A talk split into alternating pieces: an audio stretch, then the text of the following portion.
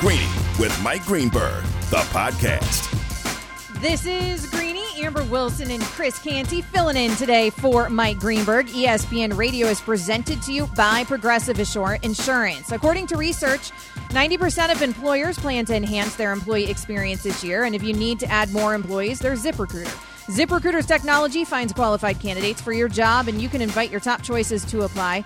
Try ZipRecruiter for free at ziprecruiter.com slash greeny. Now, maybe the Philadelphia 76ers need to try ZipRecruiter because I'm guessing there are going to be some changes coming in that organization after their season came to an end last night, the hands of the Miami Heat, 99 to 90. The 76ers hardly showed up in that game. It seemed like a lack of effort from everybody out there. Harden was a complete non factor last night. He took just nine shots, Chris Canty, two of them in the second half. He scored just 11 points. Joel Embiid spent a lot lot of the night on the floor, which was strange. Now, given Embiid obviously did not look right out, out there, but it was just an overall strange showing for a 76ers team that was up against it in a do or die situation. Yeah, I mean, listen, it doesn't cost you anything to give effort, especially on the defensive side of the court, and that's not what we saw from the Sixers. I mean, there was a flare pass in the third quarter that James Harden had to Niang with the team down by 14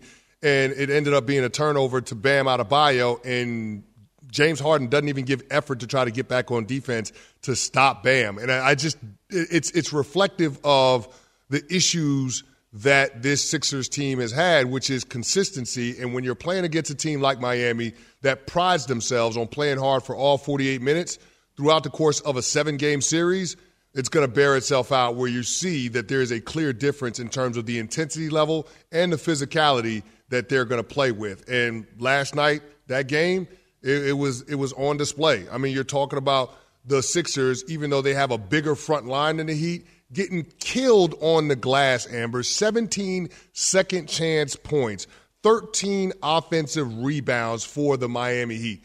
That is unacceptable if you're Doc Rivers and the Sixers. But that's what happened yesterday, and so you have to ask some serious questions about the chemistry and how this team is constituted in terms of whether or not you can get to where you want to be, which is competing for a championship.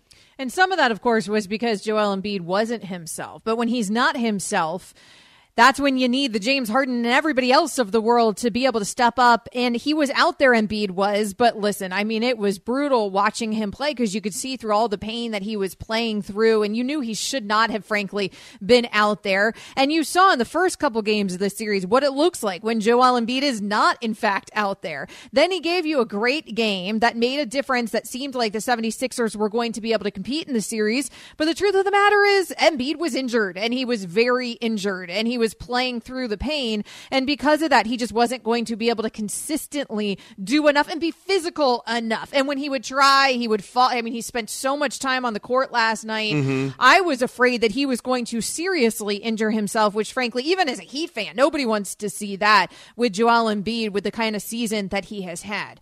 But with the yep. kind of season James Harden has had, it has been strange. And and I don't quite know what to make of it other than sure, yeah, he's not the player that he used to be. It doesn't fully explain though the lack of effort last night. One thing we always hear about Chris when we have the James Harden conversation is this hamstring, right? We've been talking about James Harden's hammy for years now at this point. Well, James Harden, the Sixers guard, he of course was asked whether that hamstring injury was bothering him last night after the game. Here's James Harden. Honestly, it's been a long two years for me. I'm finally starting to, you know, kind of feel okay again. So it'll be a great summer for me to kind of get to get um, my body right and, and, and be ready to go for next year. These last two years have been a whirlwind though Don't fall for it, Daryl Morey and the Sixers. Don't fall for it. That's that's not what it is. It's not a hamstring. James Harden is a diminishing player, Amber. He's just not going to be the same guy that we saw down in Houston. It's not the hamstring injury. What it ultimately is is James Harden not taking care of himself like a lot of the other superstars take care of themselves in the off season. How they diet, they focus on their nutrition, their workout regimen. That's not been James Harden. He's spending his off seasons on the club circuit. And basically, everybody around NBA circles anticipates that this summer is going to be much of the same for Harden, even with the stakes being what they are and potentially having a 200 plus million dollar contract extension. That's not going to be enough for James Harden to change what, who James Harden is. And that's the uh, unfortunate part about it if you're the Sixers because this is the guy that you thought was going to be the missing piece for you competing for a championship. And that's where the conversation, of course, is going to go is what do the 76ers do in terms of paying James Harden? James Harden was asked about that as well. Will he accept anything less than a max contract extension? Whatever it takes to, to help this team continue to grow and, and, and put us up there with the best of them. Do you believe it?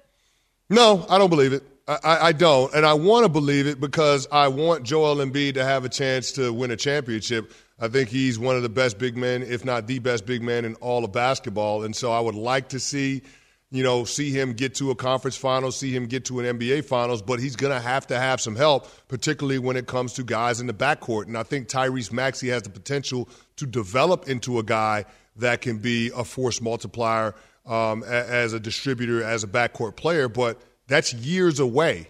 And at that point, Amber, I'm not too sure that we would not have seen the end of Joel Embiid's prime. So they need short term help in a big way, and I'm not quite sure that that's going to be James Harden, but that's the $250 million question that Daryl Morey has to answer this summer. Well, I think it's funny that there's this idea though that they have to pay him the max because frankly, what is the market for James Harden? If he does opt out, is is anybody handing him the max? I'm not sure he walks away from Philly if he doesn't get a max extension. But of course, he does have the option of opting in. And you mentioned earlier in the show, and if you missed any of Greeny, you can always check out the podcast on the ESPN app or wherever podcasts are available to you. And you mentioned earlier that if he opts in for the 47 million, that big perk told you that the 76ers should trade away James Harden at that point. And I had never even considered that as an option. But what would they get in return for James Harden when he's got a $47 million price tag, even if it's for a season? Well, I, it's hard for me to believe you're going to get a superstar in return. You're not going to get an all star. That's, that's not going to happen. But what you could get there are some nice supporting cast pieces. And one of the things that the Sixers need is perimeter shooting. Amber, they were the worst three point shooting team in the regular season. And that showed up again in the playoffs. Now, you got a turn back clock performance by Danny Green in game three, not to mention Tyrese Maxey knocking down some threes in that same game as well. And then we saw what James Harden did in game four. So you got some three point makes in those two games, um, in the first two games in Philly in this series, but you didn't have that consistently enough throughout this series and throughout these playoffs. And I think that's one of the things that can make a difference in terms of being able to capitalize on having a player like Embiid that has the kind of gravitational pull when it comes to opposing defenses, creating open looks for some of your perimeter players. Those guys have got to be able to knock down those shots. That was a big difference last night. Guys did not make shots, and it is a make or miss league. So I think that's one of the things that you could get in return if you do try to move James Harden. But I just don't know that Daryl Morey is going to going to see it the same way, Amber. And that's the tough part about this, just because they do have such a close personal relationship, him and Harden. I don't think that he's going to bail on Harden after just half a season. I think they'll give themselves a full off season and a full regular season before they make a definitive long term answer on whether or not he's a part of the plan. Well, if Harden opts in, I can understand not wanting to then let him walk a season later for nothing. So trying maybe to shop him around even despite that relationship. I just don't know what the market is for James Harden, even in a trade capacity. I mean, you're going to have to pick up the 47 plus maybe give away role players. And then you're not going to make that trade unless you're not planning to pay James Harden. And I don't frankly know who wants to pay James Harden uh, if we're talking max money? Now, of course, money talks, and it always comes down to that. But his performance last night left a whole lot to be desired. Again, he only scored 11 points last night, uh, hardly took any shots, a total lack of effort. Stephen A., first take host, was on NBA Countdown after the game. He was disgusted by Harden's performance. That performance by James Harden needs, need, mm. requires an investigation. How in God's name do you play? You go 22 minutes in the second half and attempt one shot.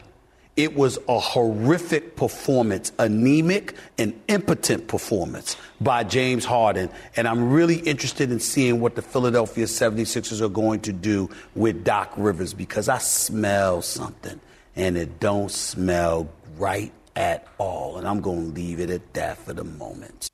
I like Uh-oh. the idea that Stephen A wants the FBI involved in investigating what happened last night to James Harden, but he's not wrong, Chris Canty. No, he's not wrong. And James Harden might have just cost Doc Rivers his job. Now, if Doc Rivers does get clipped by the Philadelphia 76ers. He's probably not going to be out of work long because my Los Angeles Lakers are rumored to be very interested in Doc Rivers' services. And so it'll be interesting to see how Daryl Morey plays it. But I, I just can't imagine that the Sixers think that bringing back everybody, head coach, James Harden, everybody that's on this team, is the right way to go, given how far short they fell in the expectations that we had on them after they got Harden. I, I disagree with what Doc Rivers said in the post game.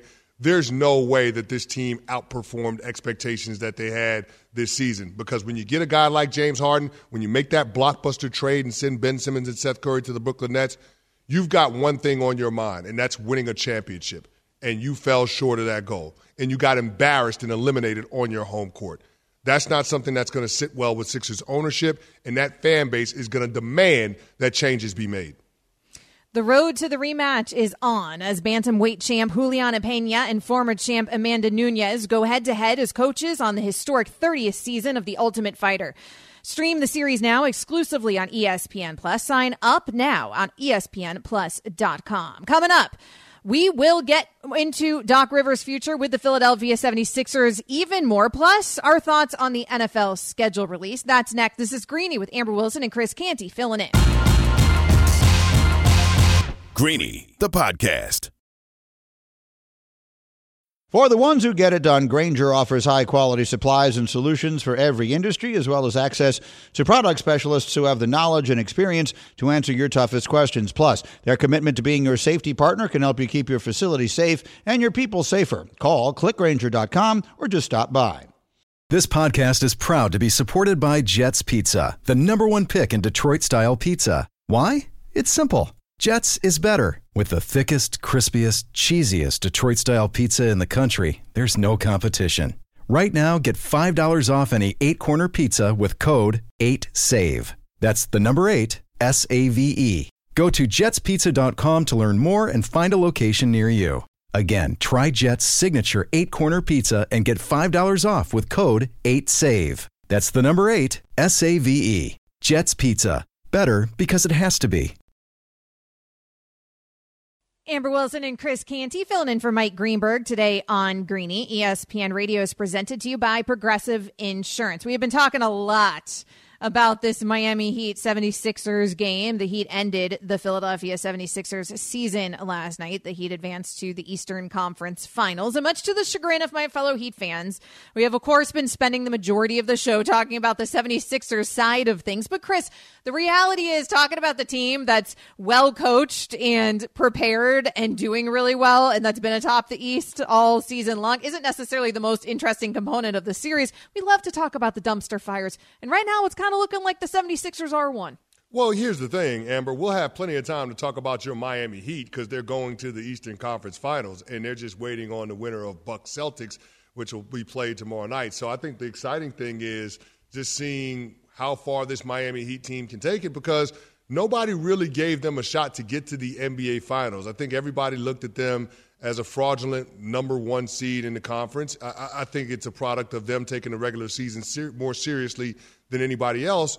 And I think the reason that we have this perception around the Heat is because they don't have any superstars. I mean, Jimmy Butler is the closest thing that they have to it, but Jimmy Butler's not on the same level as an Embiid or as a Giannis or even a Jayson Tatum. So I think that's What? that's the part that's the part that a lot of people have a hard time seeing past is are the Miami Heat capable of getting to a finals and winning a championship when they don't have that true superstar? But I think collectively they, they play a brand of basketball that's going to make them very hard to beat once they get to the championship rounds. Think about this, Amber. You're talking about them holding the, I think they've held seven opponents throughout the course of this playoffs under 100 points.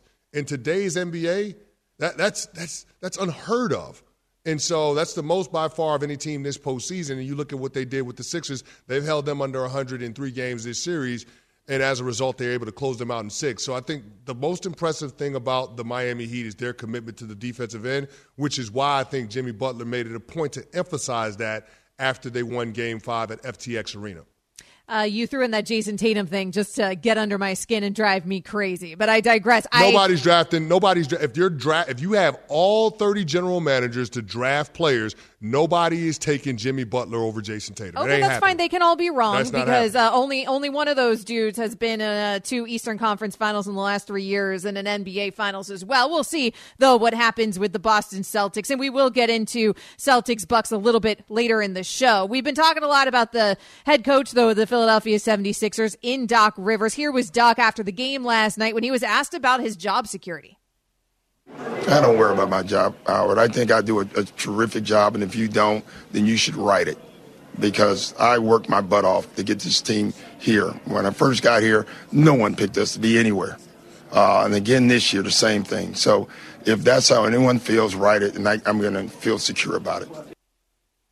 Nobody picked them to be anywhere? I mean, everybody picked them to be somewhere. They have Joel Embiid on that team. What are we talking about, Doc? I don't understand why Doc at every turn is trying to defend his record. When people asked him about blowing series leads in the playoffs in the first round against the Raptors, he's always trying to defend his record and give context to the circumstances. But the reality is, nobody cares about the circumstances. People just care about the results.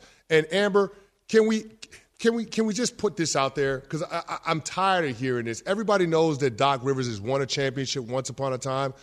Have we seen a head coach in the modern era in any professional sports league that has gotten more mileage out of one championship than Doc Rivers has got out of that Boston Celtics championship in 2008?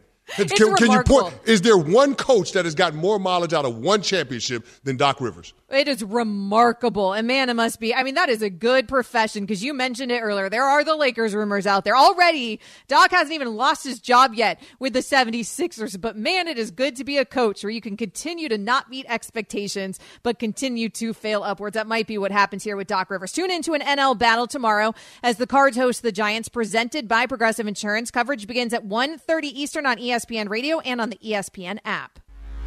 Previously on Greeny. I love Luka, and here's what my favorite thing about Luka Doncic. There was some criticism of him. There were a lot of people who thought he wasn't mature enough. He's arguing with the refs too much. He doesn't. The teammates don't love him. And rather than be a petulant 22 year old and, and get frustrated by all that and kind of lash out, he seems to have accepted it. He seems to have accepted the criticism. I mean, accepted the coaching from Jason Kidd. Weekly Rewind is brought to you by Dell for your small business needs. Call a Dell Technologies advisor today at 877 Ask Dell. Luka facing the first elimination game of his young career. Chris Canty came up big 33 points, 11 boards, 8 assists. He is dragging the Mavs back to Phoenix to try to win a game seven against the team that was easily the best team in the NBA all season long. Amber, I said it after game one. I thought this was going to be a long series, and it was a product of seeing what the Mavs did in the fourth quarter of game one when they shot 67%. Even though it ended up being a Suns blowout, I mean, it was a situation where you could see that from a style of play standpoint, they presented some unique challenges for the Phoenix Suns. And so this has been a series where every home team has won every single game, and so it sets up for a really interesting game seven. But I don't think we can say enough about Luka Doncic's performance last night. In elimination games, Amber, Luka Doncic over the course of his career is averaging 39 points a game. And last night was his 14th game where he scored over 30 plus in the playoffs. Now you're talking about, you know, under the age of 24, guys like LeBron James and Kevin Durant and Kobe Bryant being the only other guys that have more 30 point plus performances before the age of 24 in the postseason. That's how good Luka Doncic is. And the stretch that's reflective of just how special a talent it is is in the second quarter of that game. If you look back, 41 39, about six and a half minutes to go until halftime. And Luka Doncic is a part of a run that extends the lead to 15 points. And during that span, Amber, Luka Doncic scored or assisted on every single field goal.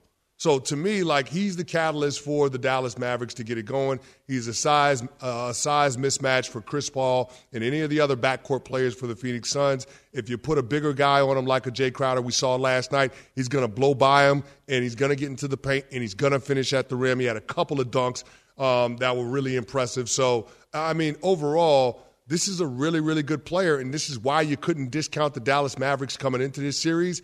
Because they were going to have the best player on the court in every single game. Mm-hmm. That's what you can never count out the team in the NBA with the best player on the court at any given time, and that is hands down Luka, And particularly when CP3, you know what he does. He loves to disappear at points in the playoffs, and he has wow. certainly done that the last few games. Wow. I'm just saying that man has tallied 25 points over the last three games, even though he started that series. Phenomenal, Chris Canty. So we oh, will. you can take it further than that, Amber. Chris Paul has scored 37 points in the last four games. You ain't got to be a rocket scientist to know that that's not very good. No, that is not very good. Uh, so it sets up a game seven between Dallas and Phoenix. Greeny, the podcast.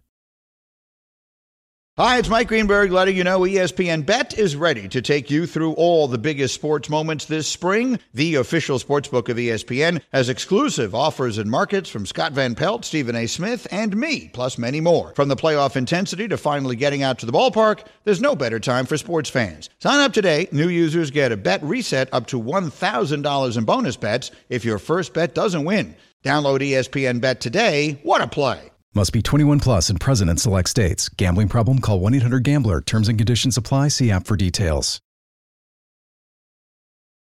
Chris, yesterday the NFL released its schedules for all 32, and with it we got a lot of production, some very fun social media viral videos. These organizations are definitely living in 2022 because they are putting some effort into this thing in terms of social. The Dallas Cowboys one was great because mm-hmm. they got Stephen A. Smith involved.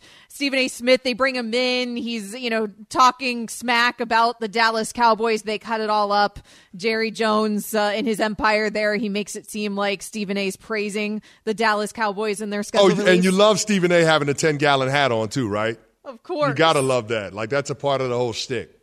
So I like that the Dallas Cowboys are embracing the whole shtick. Like that's that to me was very fun and very self aware of them, where they're not taking themselves too seriously. So that was a really really good one. A lot of people love the Los Angeles Chargers one. They released their schedule release video in anime. I mean, all I could think was like, what was the production cost on that? Like, what was the budgeting this year for your schedule release video when you have graphics designers and whatever that requires to do like an entire entire anime show essentially about your schedule release. It's pretty cool. No, that was pretty cool too. And then they had the one with the Pop Tarts. Like that was a little bit extra as well. Like mm-hmm. the Los Angeles Chargers having the Pop Tarts and using Kyler Murray as the mini Pop Tarts. Mm-hmm. So disrespectful. But it was all in good fun though. It was it was it was fun to see these NFL teams embrace that aspect of it, knowing how important social media is in terms of being able to spread news and information. The one that I love the most, Amber, had to be the Detroit Lions. I mean, the Detroit Lions with the police officer, and he's going through all the different holes and flips that he's doing, and he's got it. He's doing it on the Vikings. He's doing it on all of these different opponents that the uh, that the Lions faced this year. So I thought that was a pretty cool one as well. You turned me on to that one, and so he uses all of these like self uh, I don't self preservation, self defense, I guess tactics. Yep. And so he he like takes a fish out of his pocket and throws him to distract the Dolphins player, and and he rips off the Vikings hat and he says, you know, you realize that a Viking is just you know a regular person with a good beard or whatever, and and so there was a lot of funny jokes uh, in part of that as well, and that one was really really well done. That one I like when they lace the humor throughout as well. So I don't know if that dude is an actual self defense expert, but I was buying into everything. I was picking up everything he was putting down. No doubt. Now, only if the Detroit Lions can be as good as their social media team was in terms of the schedule release, that'll be what all Lions fans are excited about. That will be what they are excited about. Uh, there's a lot to unpack with the NFL schedule release. And there are a lot of teams now that know that they have a rough season ahead. This is Greeny coming to you live from above the Heineken River deck at Pier 17. Chris Canty is at Pier 17. You can see his smiling face streaming live on ESPN Plus. You can also, of course, check us out on the ESPN app and on Sirius XM channel 80 as well. ESPN Radio is presented to you by Progressive Insurance. We have been doing a lot of NBA playoff basketball today, a whole lot of 76ers talk, and that talk ain't going nowhere, even though their season is over. But we haven't gotten to talk much about the NFL schedule release yet. And for that, we bring in Mike Tannenbaum, ESPN NFL front office insider. And, and Mike, let's start here. Uh, what schedule do you think, after they've been released, is the hardest? What team is most up against it? Yeah, I think there's one little period there that really popped out to me. It's the uh, Miami Dolphins, where you know you always look to see if you have a three-game road trip, and in early December they have to, in consecutive weeks, go at the 49ers, at the Chargers, and at Buffalo. Now, you know we have seen the trend of East Coast teams staying out West Coast for you know um, consecutive games, and maybe they will. Um, but that that's a really tough stretch to me. Now, the good news is they do get Buffalo and New England at home in September, which is something uh, being back when I was with the Dolphins, like we wanted to play the northern teams in the South uh, in September, you know, for an, an advantage. Mike, one of the things that I noticed about the set, the schedule is the Buffalo Bills, and even though they open with the reigning defending champs, you are talking about a team that was picked by a lot of people to win the Super Bowl this year. They don't play any teams coming off of a bye week, and they have a net days rest differential of plus 13, which is the largest of anyone this upcoming season. How much of an advantage is that going to be for the Bills and them trying to compete for a chip? Yeah, you know, Chris, that certainly helps. You know, I also think it's like there's a great axiom here. Like, it's not who you play, but when you play. Like, I want to play the Packers early, for example, because I think it's going to take them a minute to figure out their offense without Davante Adams. Um, I want to play Dallas early because – till Michael Gallup gets back, you know, who's replacing Amari Cooper? So there's, you know, I, I think it certainly helps Buffalo to have that sort of rest differential, but I'm always looking at who who's playing who and when. Mike Tannenbaum, ESPN NFL front office insider on Greeny with Amber Wilson and Chris Canty. And Mike, you mentioned the Miami Dolphins. So let's go back to your time when you were in the front office there. The schedule gets released. What's happening inside NFL front offices at that moment or when you find out about what the upcoming schedule is going to be? Like how much analyzing is being done or extra preparation is kicked up, if any? So every team is doing the same thing. Everyone's going to say we're taking it one game at a time but you're sitting there, you know, you're trying, you're looking at what games you feel good about, which ones you're concerned about, and again, like you're looking at key injuries heading into the season. So, you know, like you just want to, um, you know, make sure that, um, hey, like if we're playing a team that has a couple key guys, like you know, are they going to be on PUP, you know, things like that, or climate? Like again, going back to the AFC East, you know, Buffalo wants the home games in December, Miami wants the home games in September. So, so those are some of the things you're looking at talking with ESPN NFL front office insider Mike Tannenbaum on Greeny. And Mike T, the Kansas City Chiefs have a really tough schedule to start the season. Their first eight games are against teams that finished over 500, and only two of those teams were outside of the playoffs, that being the Indianapolis Colts and the Los Angeles Chargers. Both made massive upgrades this offseason. As far as Kansas City figuring out how to offset the loss in production from Tyreek Hill, how important is the preseason going to be for them in terms of making sure they're ready to go at the start of the regular season? Yeah, that's a great point, Chris. I think when you're changing skill players, I think that's that's right. Like I think that's one of the things that it's not a one size fits all approach. You know, if there's certain teams, like let's face it, you know, the Rams this year training camp's not nearly as important. Now look, you are adding in Robinson, you're losing Robert Woods, but by and large, like the core of that offense is back. Um, again, teams like Green Bay, Kansas City, like even though it's Aaron Rodgers and Patrick Mahomes, like training camp to me is a little bit more important than it's been in the past. Mike Tannenbaum, ESPN NFL front office insider, joining us. Mike, I asked you who has the toughest schedule coming up. Who has the easiest schedule? Was there a schedule here that you were just surprised and feel like it's a walk in the park? You know, I don't think there's any walk in the parks, right? Like in terms of, you know, it's interesting, like what you guys are talking about. Like I do think you know, going back to like Tampa, for example, like I think some of their initial games is probably easier than, in my opinion, again, like when you think about like Dallas, I'd rather play Dallas early, Green Bay, I'd rather play them early. So I think Tampa Bay is kind of catching a break, even though it's not easy. But again, those are a couple teams I'd rather play early in the season. Mike T, in, in looking at the schedule, every time you get it, there are always some games that players circle because they're looking forward to that matchup, whether it's against their former team or you're talking about them, you know, having a, an axe to grind with the team because they passed on them in the draft. When you look at this schedule for the NFL, what are the games that you've got circled that you're most looking forward to? Yeah, opening week, there's two of them. I mean, how can you not be a fan of the sport not uh, be so intrigued by Russell Wilson going into Seattle? And then the other one to me is Chargers Raiders, right? Last game of the year, Raiders eliminate the Chargers. Chargers go out and get J.C. Jackson, Khalil Mack, and boy, away we go. Opening day, can't get here soon enough. Like those are great, great early games. Mike Tannenbaum, ESPN NFL front office insider. Mike, I asked you about your time in the front office. I always like to get your unique front office perspective here. And I asked you what teams were doing now that they have their schedules to prepare. I'm also curious, like, how the television component of this affects things because we know 13 teams have five primetime games this season. Seven don't have multiple primetime games at all, like the Falcons, the Giants, the Jags, the Jets. If you're a team, how much are you looking into that? I mean, are you like how disappointed are you? Do you feel like the NFL is is doing you dirty if you're not prime time?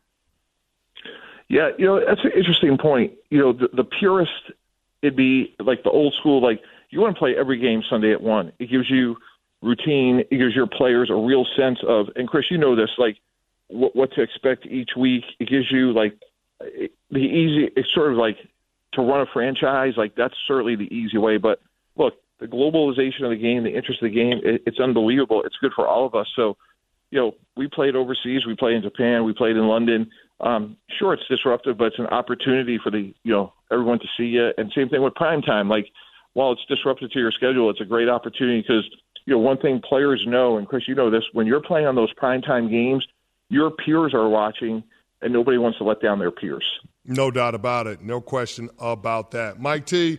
I got to ask you about the Cleveland Browns. They have the easiest strength of schedule through the first quarter of the season, the first four games. Now, I also know that there's a lot of uncertainty about when Deshaun Watson would be available, possible suspension if the NFL finds that there was wrongdoing. How much of a break do the Browns catch by having the schedule lay out the way that it is for um, you know any potential Deshaun Watson suspension that could be on horizon? Yeah, that's Chris. I think going into the season, the biggest variable to a team's success is how will the NFL handle a potential Deshaun Watson suspension. And again, there's 22 civil lawsuits that are still pending. There was no, uh, you know, the grand jury did not want to pursue charges. The commissioner has suspended players in the past. So, um, you know, is it a four game suspension? Is it a six game? Is it half the season? So that variable, um, you know, if I'm the Browns, I do feel fortunate the way you said, like the, the schedule lays out for them. But let's face it, you know, there's a big difference between Jacoby Brissett and Deshaun Watson. So I, I think the variability of the outcome of what the Browns could be this year is is pretty significant. Mike, last one here on the way out. Uh, the globalization of the game, you mentioned it, and we are going to get more of it. We're going to have a game now in Germany. And instead of sending kind of one of the, you know, maybe like lesser franchises to Germany, Germany, Munich is going to get Tom Brady. Like they are going to get uh, the greatest to ever do it. Uh, Tom Brady, the Bucs against the Seahawks. What does that say, if anything, about the globalization of the game? It you know, I'm very biased and selfish. Like we have the greatest sport, and there's no second. I mean, the closest second is college football. That's why the draft is the confluence of those two things, and it's the greatest sport in the world. It's the most competitive. It's the best players. It's the best game, and um, you know, I think we're having this conversation in five years. We'll talk about multiple games in Germany. We'll be talking about the South American game, and uh, I, I don't think the sport's ever been healthier, more competitive, more entertaining. It's played by the best again, athletes on the planet, coached by the best coaches. Um, I think it's a great time to be, you know, part of the NFL. Mike Tannenbaum, ESPN NFL front office insider. Mike, thanks so much for joining us. Thanks, guys. Really appreciate you having me. Chris and I have not forgotten that there's a couple of game sixes tonight in the mm-hmm. NBA playoffs. We're going to get into those in just a second. But first, a word from NetSuite.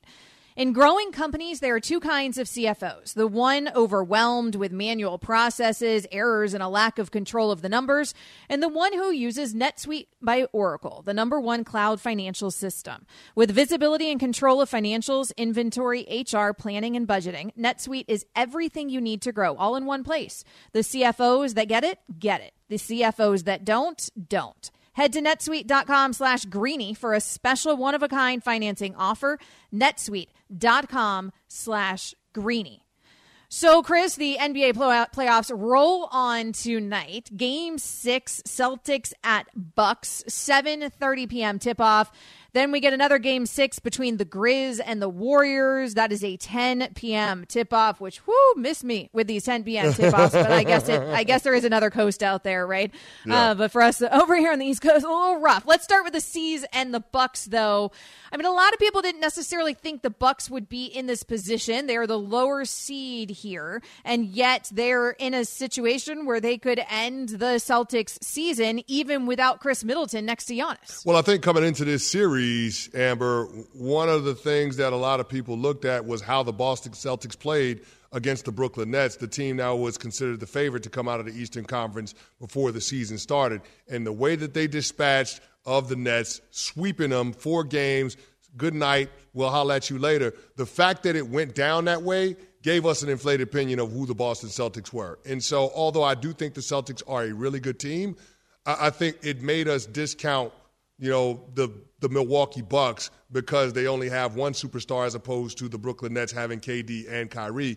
But in reality, the Milwaukee Bucks are the reigning defending champs, and they play really good team basketball. Yes, they're led by Giannis, and they're asking him to do more than pretty much any team is asking one player to do in the playoff field. But at the same time, you do have playmakers that stepped up in a big way, and we saw that in Game Five with Jrue Holiday down the stretch. We saw that as well with Bobby Portis, who was a monster on the offensive glass and creating opportunities for second chance points.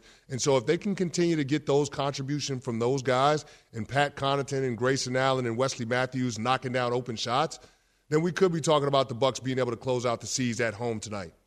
Celtics at Bucks. I mentioned 7:30 p.m. tip off. That game is on ESPN and right here on ESPN Radio. You know, we live in the moment, right, with these situations, and we saw the Celtics in the second half of the season with that unbelievably elite defense. We kind of just forgot everything that happened in the first half of the season. Then they came into the playoffs and they were so incredibly impressive in the first round, and so they move on here to taking on the defending champs. And early on, it seemed like okay, you know, with the Bucks shorthanded without Middleton, they're not going to be able to get get it done against such an elite defense. But what's been remarkable is seeing Giannis do work against this elite defense. I still, I mean, this defense is still elite, Chris. Like I, you know, I don't even know if we overstated anything the Celtics have done up to this point. I, I just think maybe we just still understated somehow the greatness of Giannis, which I don't even know. I mean, we've all stated it over and over again, but Antetokounmpo is leading the league and averaging, you know, 31.3 points per game. I mean, he's unbelievable. And he's the reason that the Bucks are in a position to move on to an Eastern Conference Finals if they win tonight. And that's what happens when you have the best player in the world on your team, Chris. Yeah, yeah. I mean, Amber, he drops 40 and 11 in game five, and everybody's talking about how Jrue Holiday is the hero for the Milwaukee Bucks. right. Just think about that. That, like, we've come to expect those types of performances from Giannis. But think about where that team was with two minutes to go in that game. They were down six, and the big play that got things turned around for them was Giannis burying a three from the top of the key. That cut the lead to three. They forced a Marcus Smart turnover. Jrue Holiday comes down and hits another three, ties the game up. So, I mean, th- th- those are the plays that you're looking for for your superstar to get a game turned. And those are the plays that Jayson Tatum is going to have to try to find tonight if he's going to help his team avoid elimination. And that's probably been the most underwhelming part for me when you have these opportunities for the Boston Celtics to maintain home court advantage. Jayson Tatum has come up small.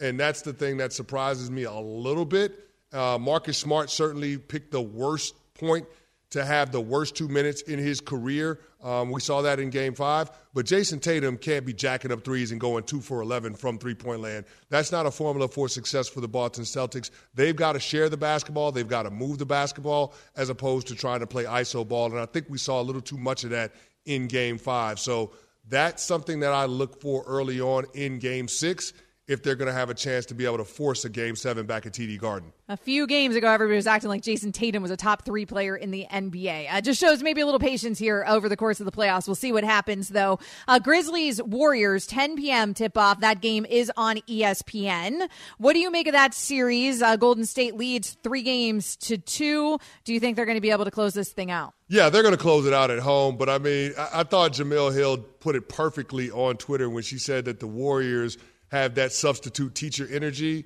And that's what they played with in game five down in Memphis because you could tell their focus, their attention to detail just wasn't there from the opening tip. They allowed 29 points off of turnovers to the Memphis Grizzlies. You just can't have that happen, Amber, and expect that your team is going to have a chance at success. So that's one of the things that they have to be better at. They've got to be better at shooting the basketball, and they've got to be tied together defensively. And those are all things that the Memphis Grizzlies were and the Golden State Warriors weren't. But I'll say this Golden State has championship pedigree. This is a team that recognizes that their opponent is playing without their all star. They'll close it out in the Chase Center. I have no doubt about it. But the one thing that I would look at from Golden State's perspective is them missing an opportunity to get a couple of extra days rest by closing it out in game five in Memphis. I actually think that was a big learning lesson for them coming off of game five because even though you're the ones with all the experience in playoff basketball, and even though the Grizz are missing their superstar in John Morant, like you can't take your foot off the gas pedal because this Grizzlies team is also very used to winning without John Morant. And maybe that's suiting them just fine because, frankly, we're going to end up having a conversation about Ja Morant, how durable he is, the type of style of basketball that he plays. You know, uh, we're going to end up having those conversations well into the future. But certainly, Memphis has been winning this season without him. The Warriors cannot take it easy tonight against a Morantless less Grizzlies team. But I'm with you. I think because of all that experience and that championship pedigree, they probably are able to close it out and get it done tonight. Thanks for listening to Greeny the podcast. You can listen live each weekday morning at 10 Eastern on ESPN Radio and see it with the video on ESPN Plus. Also catch Greeny on Get Up weekday mornings at 8 on ESPN and also available wherever you get your podcast.